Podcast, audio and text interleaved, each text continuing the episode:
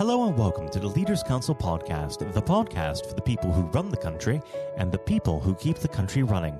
You join us on yet another sunny and, let's face it, rather warm day here in the capital.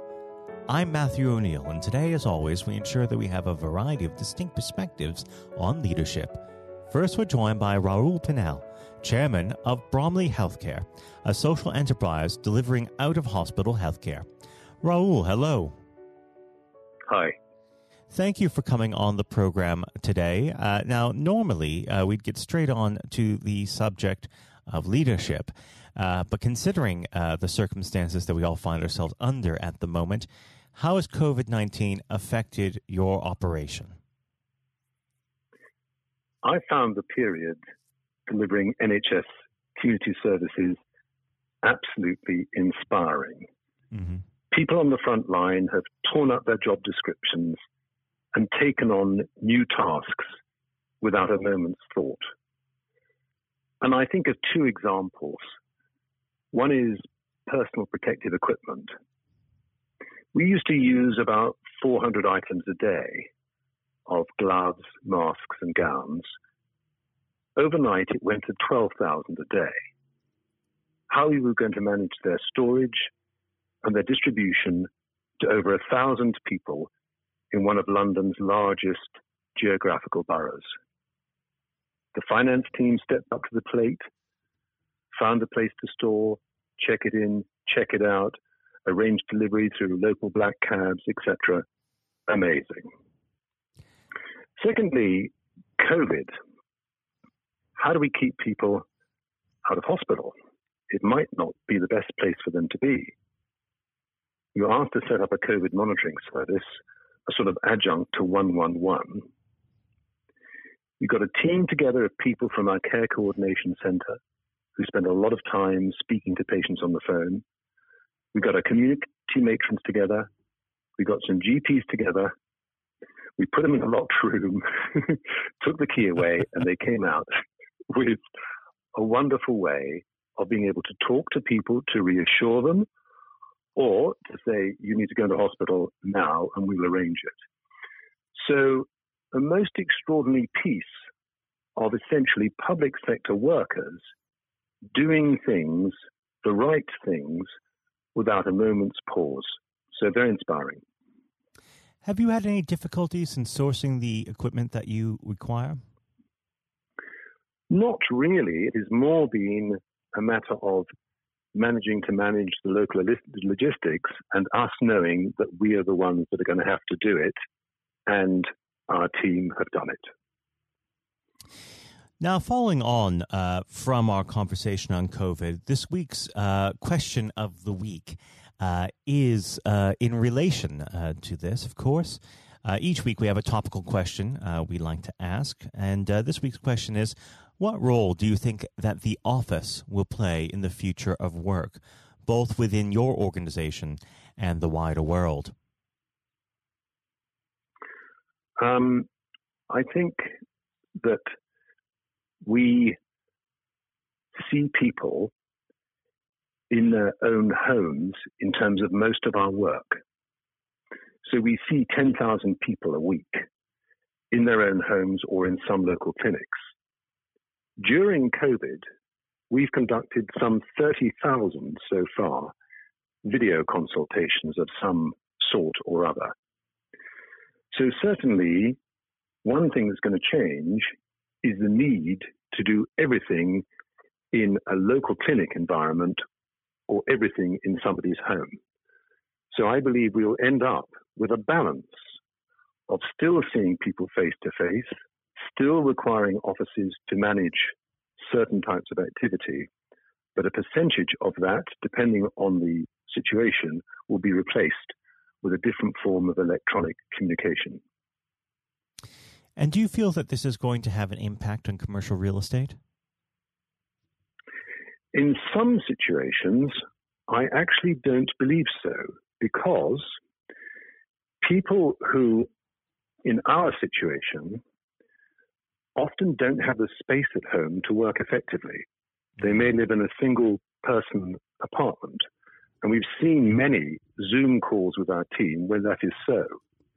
So they, do they need a touchdown space for work where they can interface with other people, et cetera? So what my personal view is, it'll change the nature of some office real estate, but not fundamentally change the amount of space that is um, needed. Now, of course, you're here to discuss the concept of leadership. We should move into that field. I always like to start this part of the conversation off by asking the same simple question. What does the word leader mean to you? A leader. I think a leader has to ensure the organization has one eye on today and the other eye on the future. I think a leader has to support and provoke his team to do better. I think a leader has to ensure there's cash in the bank to pay the wages at the end of the week. I think those are some of the critical, critical needs. Mm. And how would you describe your personal leadership style? Leadership style, I think, I hope I would start with question, question, question. The reason for that is that most people on the front line have the answers. They know more what to do than I do. So can we frame things in a way that gets the best out of them? I secondly think, in terms of leadership style, I think inspiration is a part of something that is important, in the sense of what new could we do? What different could we do? And perhaps then sometimes give ideas and thoughts about how that might be possible. And the other piece of leadership style that's important to me is my personal sense of responsibility to keep an eye on the money. Businesses' activities don't go bust because they're not profitable. They go bust because they run out of money. Mm. So are we keeping an eye on the money? And that will enable us to ensure that we can invest in new things for the future. So those are some of the bits I would offer in terms of leadership style. Well, let's go back to the beginning of your career, when you first started off your working life. Did you have any particular role models who shaped the way you lead today?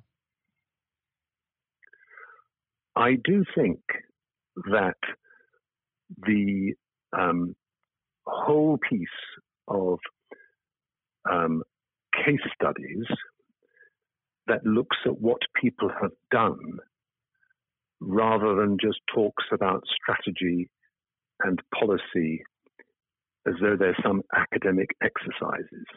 So I do think uh, Tom Peters, um, I do think who, who, who led that whole field uh, uh, of, I think was, was, was critical in delivering that to economic benefit. It's about what people have done rather than what they say they're going to do.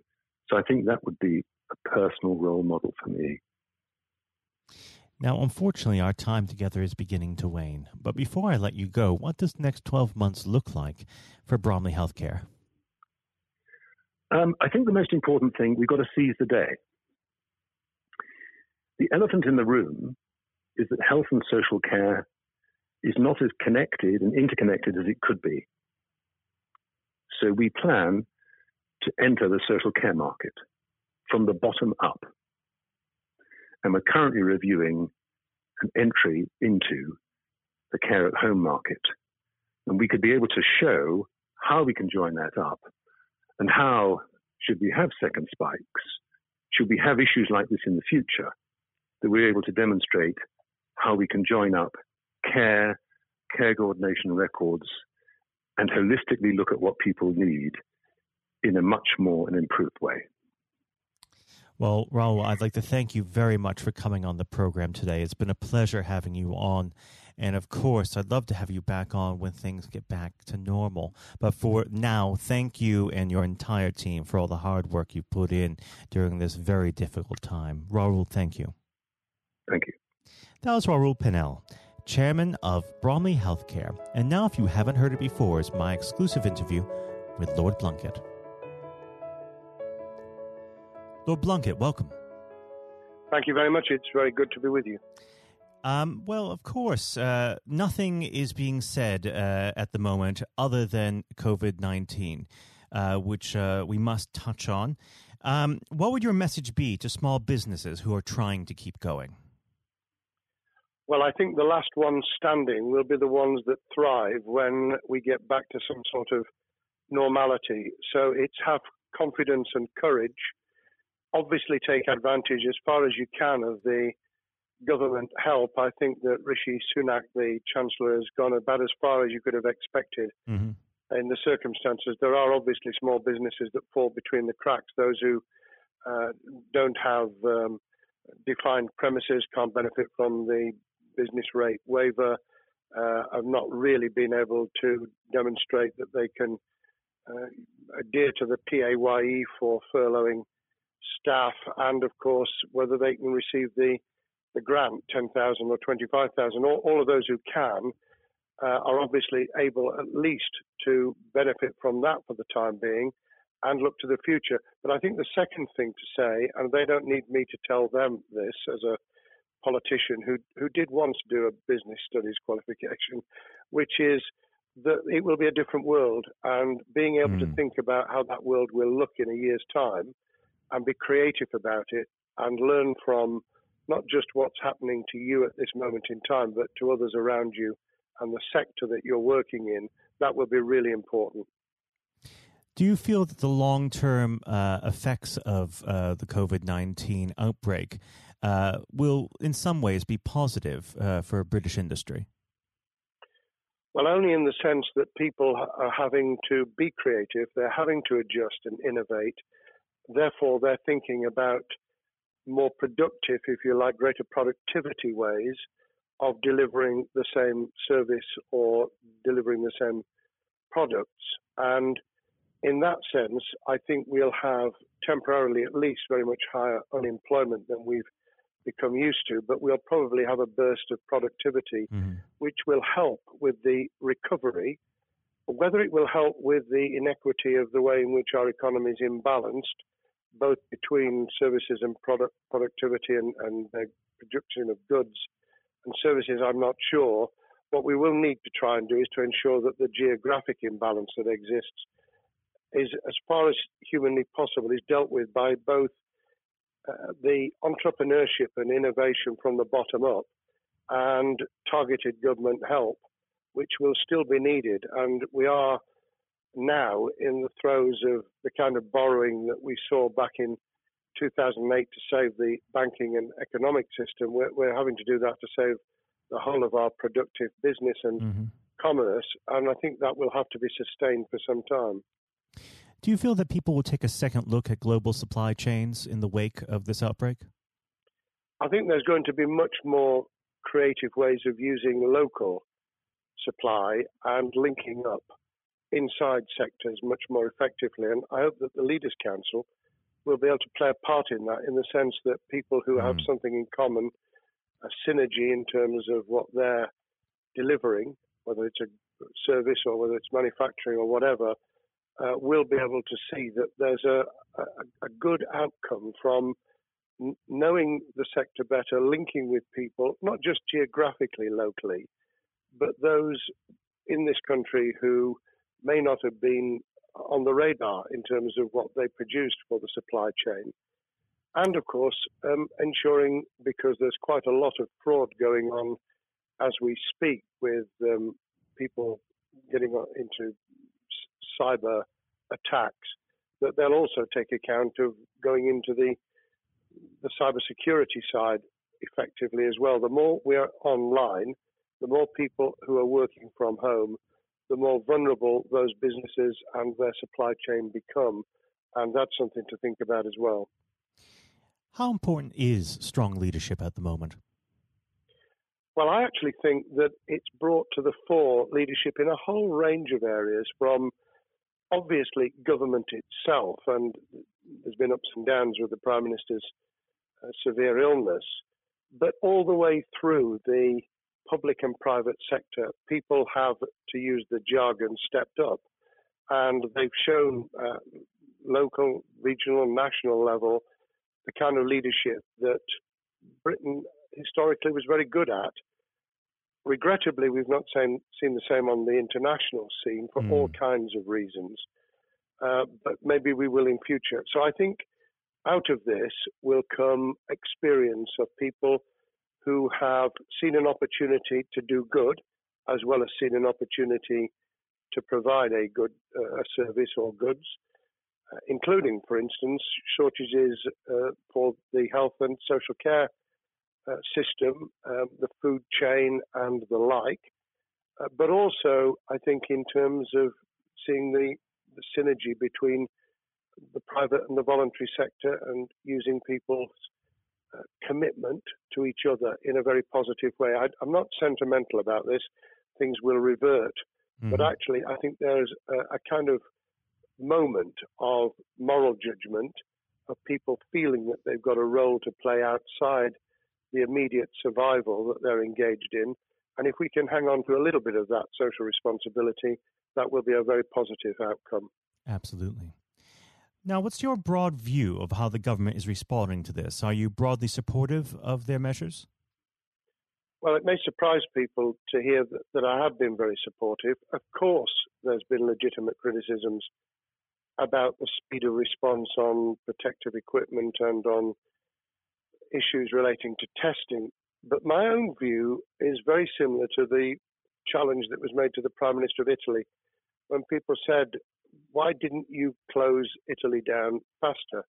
And he said, a fortnight before we did it, I would have been considered to be a madman and nobody would have agreed to do it mm. if I'd tried to move too quickly. And I, I think that's something that we need to reflect on here in the U K. We, we may have seen the signals elsewhere uh, across the world and taken them more seriously at the time.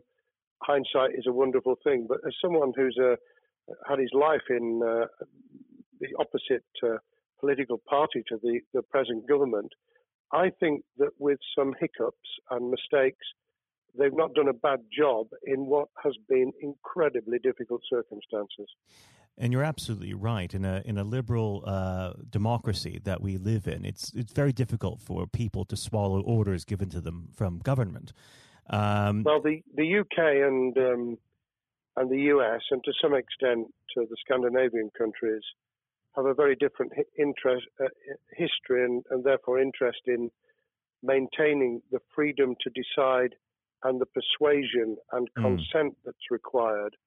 Uh, those countries that have experienced one way or another totalitarianism over the last century have a slightly different way of coming at this. Mm. I don't want to exaggerate it, but I think that that's why getting the balance right of getting people to go along with what you want them to do in their interests as well as the nation as a whole is a sensible, proportional balance. And I think we now need to adjust to the coming out of the crisis gradually, uh, readjusting to recovery uh, in the same way. Now, something you've mentioned recently on this balance is uh, the police overreach in the enforcement of the COVID nineteen Uh, structures that have been put in place. What have they done right and where have they gone too far? Well, I think that they were interpreting what was not necessarily as clear advice as it might have been for all kinds of reasons, because people were feeling their way. I think what's come out of it has been uh, a demonstration by local police services in some parts of the country that they could get people to do what was needed without the heavy hand of drones overhead mm. or people being told that they you know, shouldn't be walking in the street, because this was all about self-isolation, not incarceration. It was about getting people not to pass the infection on to each other and therefore to provide distance rather than to make our lives a misery. Those police services that adopted that policing by consent and chivvying people along did really well. Those who went over the top, I think, soon got a very substantial pushback. And one of the strengths of our democracy is that you could have that debate. People could say, I'm terribly sorry, we, we think the police force in our area has gone over the top. And that in itself is a constraint and uh, a readjustment. That, that's another strength of um, living in a country where you can have opinions and express them without actually being thought to be a fool. Now, of course, uh, the government has faced criticism uh, that they were slow to react, uh, and Boris Johnson wasn't present at the early COVID nineteen COBRA meetings. Now, uh, Number ten has claimed that this is normal practice. Uh, the health secretary often chairs COBRA meetings uh, related to health. Uh, does this tally with your experience as a Secretary of State, or would you have expected the P M uh, to be more hands-on during the initial stages? I think different prime ministers do have a very different style. And Boris's style, which I think will now be considerably adjusted, was very swashbuckling. In some senses, delegating is a good thing, uh, as every leader of every business or public service knows. Those who try to pull too much into themselves end up with a massive bottleneck, uh, great uh, failure of trust, and the inability of people to show what they're worth and to, to demonstrate their capability. So I, I, I'd be very wary of jumping in and saying he was wrong to delegate the essential COBRA meetings. What I was surprised about was that he didn't um, chair the first couple, because mm-hmm. my experience with Tony Blair for the eight years I was in cabinet was that Tony was a great delegator, but he would get a grip to begin with, watch what the difficulties were, and then give people direction and confidence to be able to get on with it.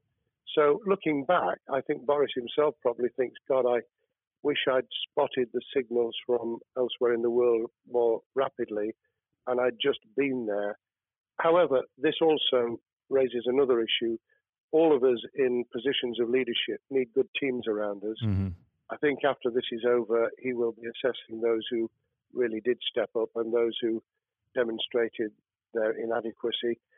I think we'll probably end up in a year's time with a much stronger cabinet than we have today. Well, absolutely. And of course, uh, we've seen a, a significant uh, drop in the visibility of uh, certain special advisors like Dominic Cummings uh, during this uh, entire period. So it'd be interesting to see how that pans out. Um, well, now- it certainly readjusted the role of those behind the scenes with those who should be taking the decisions, having received advice. Obviously, there's been a complete transformation in the profile of experts, if I might use that term, who'd previously been denigrated. Mm-hmm. Scientists, medics, people with behavioural science uh, understanding.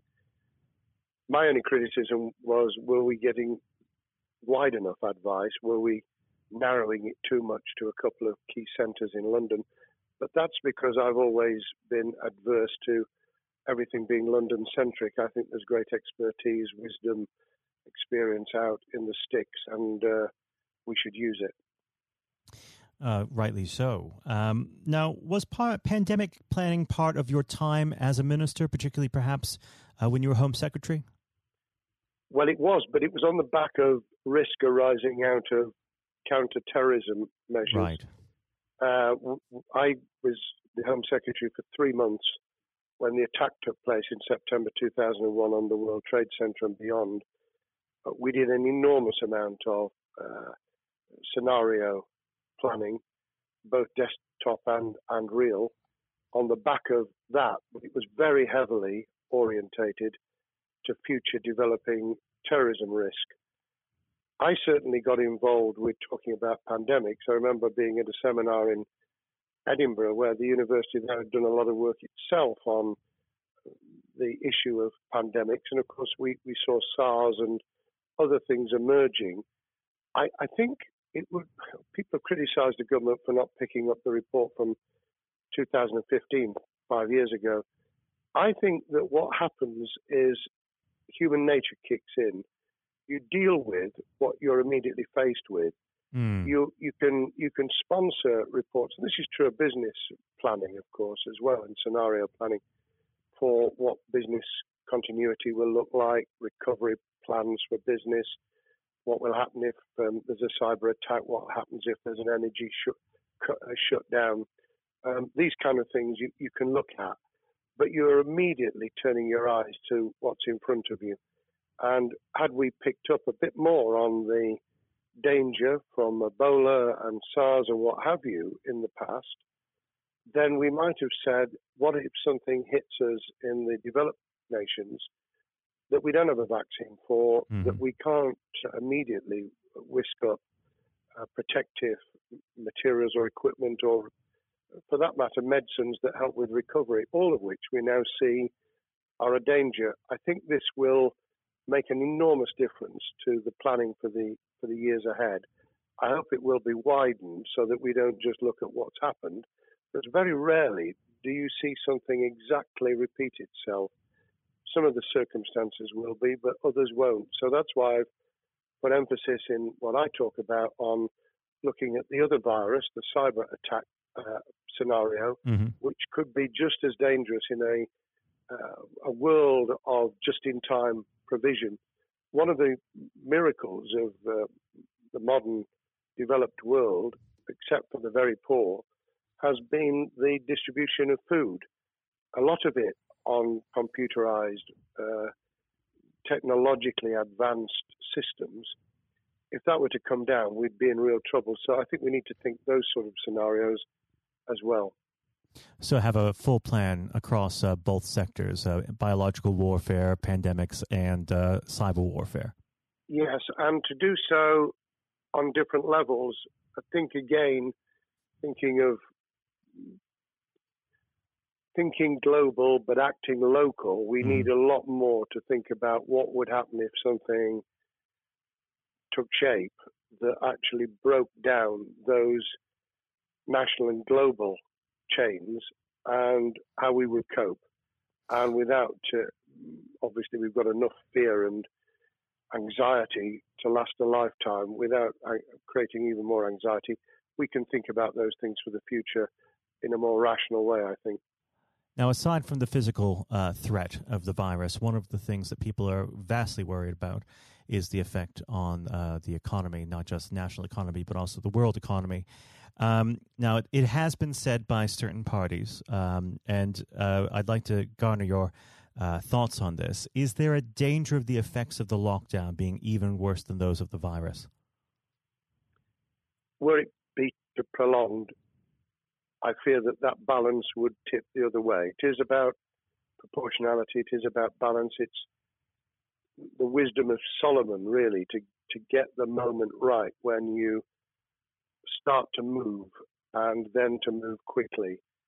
There's no doubt whatsoever that we are stocking up, not just on the economic and employment front, which will be devastating enough, but on the health and social well-being front, enormous challenges, and they will need careful handling because there's a lot of people whose lives, for a variety of reasons, are at risk in the future on a scale that we've been dealing with over the, the immediate handling of the pandemic, concentrating really hard on those affected by COVID nineteen, those sadly who have died or been seriously incapacitated. That will roll over into the economic, the social, the mental health and cultural well-being of the nation, and that will need all of us to pull together as well. Absolutely. Now, do you believe the government's doing enough for business? I think that the speed of reaction once the scale of the pandemic was clear was very good. I've praised Rishi Sunak for his action. Uh, remember, a chancellor who only just come into office was planning to deliver the budget in the middle of March and has had three, at least three equivalent budgets since. I think he's handled it very well, understandably worried now about what we're doing to our economy. The level of borrowing is sustainable because of low interest rates, but it reaches a point, of course, where it tips over so that you can't then do the kind of structural investment requirements that the government were laying out before and in the March budget. And those will have their consequences as well as a planned payback over many years. I think we've learned something over the last few months. We we needed to take immediate action. We don't want another round of austerity equivalent from two thousand ten through to two thousand nineteen. I don't think the nation, on the back of what's happened and the challenges we have, could take that. and therefore we need a different plan, economic plan, over a much longer period, just as we did from the Second World War all the way through to two thousand two, when the final American loans were paid off. Now, of course, uh, one thing that's on everyone's lips, um, how much longer do you believe uh, that the lockdown can go on for? I believe that we need to be substantially back in action as an economy in June.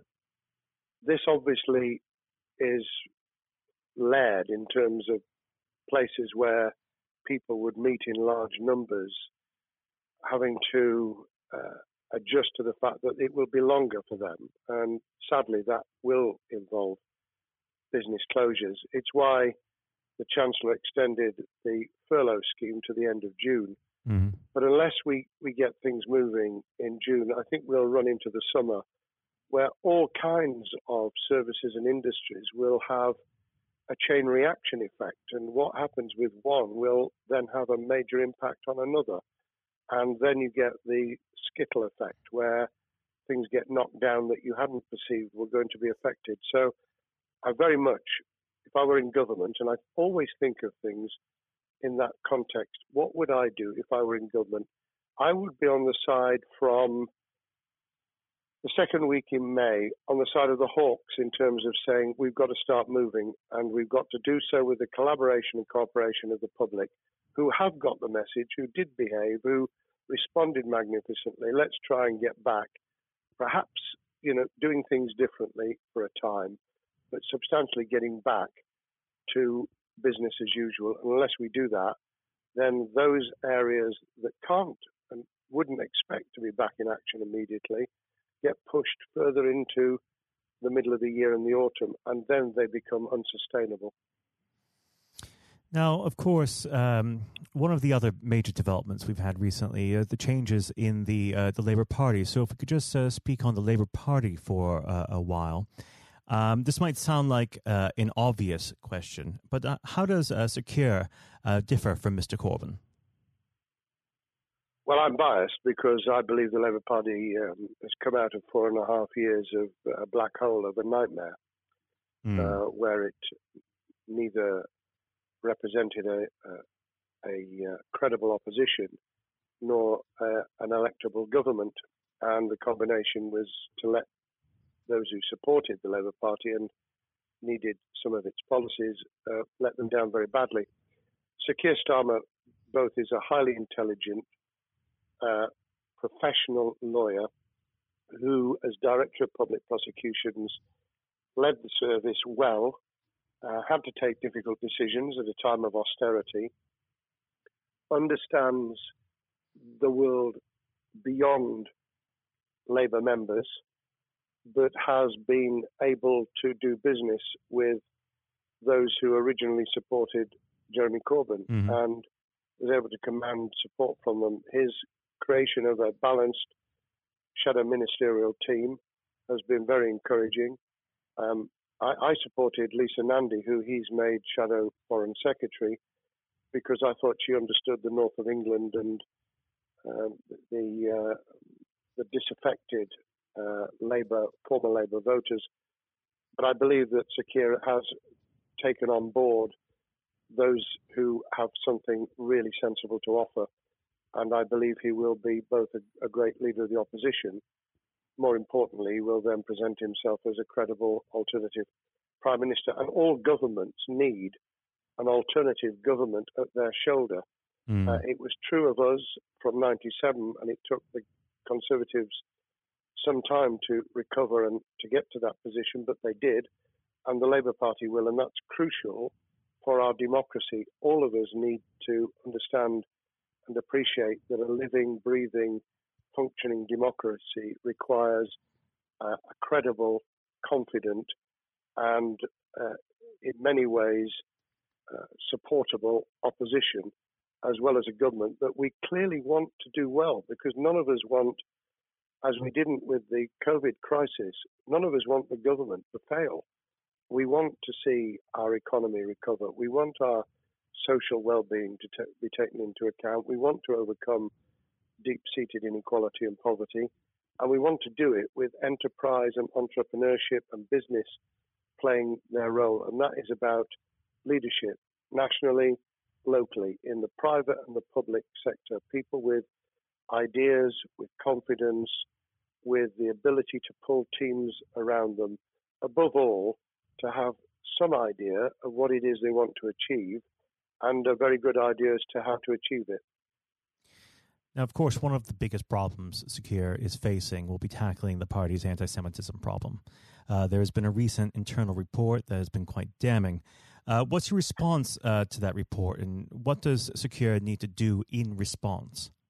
Well, there are two reports. One which is being produced by the Equality and Human Rights Commission, uh, which he will, and has already indicated, will implement in full.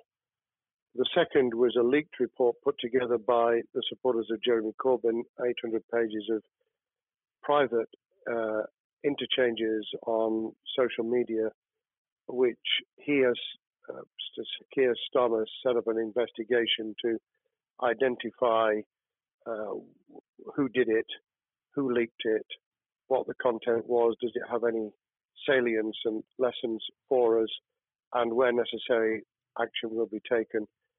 So I hope that as he moved very quickly to reassure the Jewish community, so he will be able to take the necessary steps to back up that reassurance with the kind of actions that says that this was a blight on a historic great political party that all of, all of us were ashamed of. We've been able to put that behind us and to move on to facing the future with confidence. What's the one king, uh, key thing that Keir needs to do to restore Labour as an election-winning party? I think Keir Starmer's major challenge is to convince sceptical voters that Labour has not only reverted to a party that they can support because they can see it acting, developing, presenting as a credible alternative government, mm-hmm. but also that the lessons have been learned from the fiasco from two thousand fifteen onwards. In other words, there have to be very clear signals of substantial change, not just the right words, not just reassurance that we're not uh, going back to some of the crazier uh, policies, but actually that we've understood why the electorate rejected those policies so substantially in December two thousand nineteen. If people get that message, they'll understand that the Labour Party has changed, as it did in the nineteen eighties and early nineties, to become the electable government with the greatest majority and historic majority, even greater than nineteen forty-five, which I was privileged to be able to take advantage of in nineteen ninety-seven when I joined the Cabinet. Now, I know what your answer is going to be to this question, but uh, indulge me. Um, do you think Keir has what it takes to be P M? Yes, I do. I think he has the background, he has the experience, he has the professionalism, he has the forensic uh, mindset, and he has the confidence to have put a team around him which will ensure that it will work. And those elements are true of all leaders. Ideas, the ability to build a team, to have confidence in that team, uh, and to be able to demonstrate leadership in practice, sometimes at the most difficult times. And, you know, the Leaders' Council, those sharing their thoughts with uh, uh, the kind of thing that we're doing now uh, with uh, a podcast, but also joining us in linking up in that network of people who can support and help each other and learn from mm-hmm. each other. That is what needs to be done in politics as it needs to be done in business. Thank well, you very much indeed, Matthew. Well, really thank you for coming on the uh, the program. It's been a, an absolute pleasure, and I look forward to speaking with you again. Thank you very much, and good luck to all those listening in what has been a nightmare scenario. Good luck for the future. Have courage, have confidence, and yes, listen to those who know more about business than I ever will.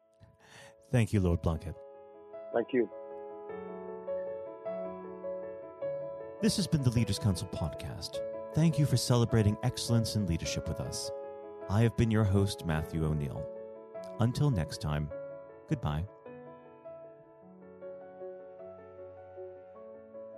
Thank you for listening to our podcast. The views expressed within the podcast do not reflect the views of the Leaders' Council of Great Britain and Northern Ireland, its parent company or subsidiaries, members of staff, other guests, or any other person therein associated.